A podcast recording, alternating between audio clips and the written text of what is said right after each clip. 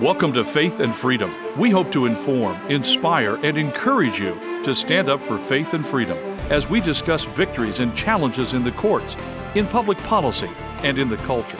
Faith and Freedom is brought to you by Liberty Counsel, a litigation, education, and policy organization. Join us now as we address the latest cultural issues across America and around the world.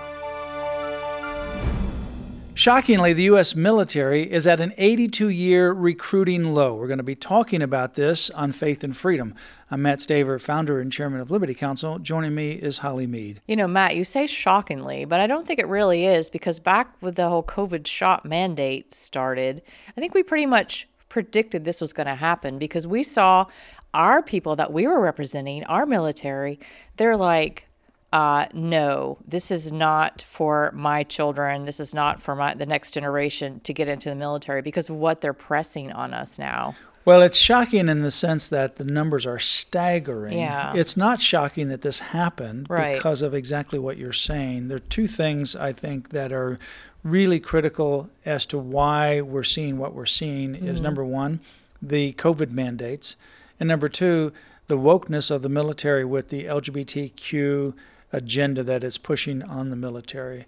And both of those combined together, they have actually resulted in less people wanting to go to the military. In fact, right. no, no people that we knew, yeah. um, that we came in contact with, that we represent, that we we worked with for several years and still work with, from the shop mandates. Uh, some of those are 20 plus year veterans. One of them was a 39 year veteran and they come from families, some of them. Second, third generation. Second or third generation. Others are individuals that went into the military when they were first out of high school, even in ROTC mm-hmm. when they were in high school. And they would be your best recruiters. And up until 2020, they would always be very favorable to encourage family, friends, or anyone who asked to join the military. Well, the military back then was about defending your country, upholding the Constitution, loving God and your country, but no more. Yeah, so what they've grown up with is now a different military. And so now the shocking results here are in. The military uh, has not all the branches, but except for the Marines and the Space Force uh, those two did re- those two did achieve their recruitment goals for 2023, but the Army, Navy, and Air Force uh, they all missed their recruiting goals for 2023. So the re- 2023 recruiting goals fell short by 41,000 recruits. The military needs 160,000 people a year to join to sustain its authorized strength. 41,000. I mean, think about the the the national security risk we're facing in this country now. Yeah, and this is a 25% shortfall. Mm-hmm. It marks and here's the shocking part of it because this is really amazing when you put it in comparison.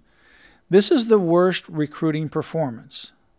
It's the worst recruiting performance since the US military became an all-volunteer force in 1973. So as a result, the annual National Defense Authorization Act has to be passed by Congress. It authorizes payment funding for the military. And so for each year, when it passes the budget, it also passes the amount of people that are going to be recruited into the military. So now, with this drop in enrollment and recruitment for 2024, that's now the smallest military that we have authorized or seen since before the U.S. entered World War II in 1941. And listen, they're having to compensate for that, which is really tragic. I mean, talking about national security risk, they had a hearing back in December. The Arms, the House Armed Services Military Personnel Subcommittee had a hearing, and the de- Deputy Undersecretary of Defense for Personnel and Readiness testified that the military services have had to lower their in strength goals and change standards in recent years due to the quote complex and multifaceted unquote recruiting environment.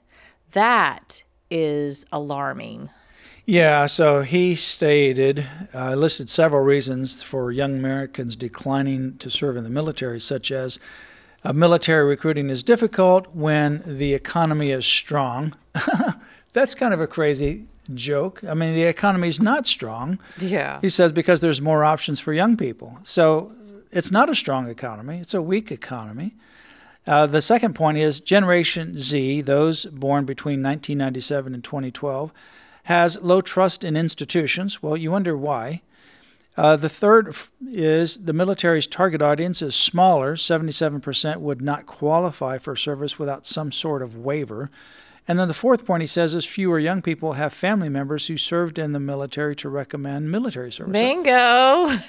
Well, that's that. You know, that's the that's the line that he tried to tell uh, people, the members of Congress, during the questioning. He says that uh, these uh, reasons have quote led to a disconnect between the military and a large share of society. When asked by the House Armed Services Committee members about what the military branches are doing to improve recruitment, the panel stated that they were working together to reach young Americans where they are on various media platforms with a resonating and motivational message. However, some of the members of that uh, committee questioned whether the Pentagon's continued recruiting shortfalls were symptomatic of misplaced priorities. oh, there you go. Yeah, Representative Corey Mills expressed concerns about lowering the physical fitness and educational standards to join, prioritizing diversity, equity, and inclusion initiatives over readiness issues, and the discharge of more than 8,000 service members for refusing the COVID shot. COVID shot mandated, uh, the COVID shot mandates led to Liberty Counsel's class action lawsuit that we obtained to protect men and women in the United States Marine Corps. And obviously, you know, the Marine Corps, guess what? They met their recruiting standards, and we got a class action injunction protecting uh, the men and women in the United States Marine Corps because there were some highly decorated people Oh, yes. Stellar. in the Marines that they were ready to kick out. Right, but here you go. Representative Mills stated when you're proven to have lowered the push up and two mile run standards, having drag shows and prioritizing DEI, which is diversity, equity, and inclusion, that probably has a big recruitment deficit as well on the way we actually view our military. And you know, we talked with retired Lieutenant General William Boykin recently, uh, one of the Green Berets and a founder of the Army's elite Delta Force unit. And he, you know, bled out, the, he flat out said the military is not ready for war. Our country is not being defended by a prepared military.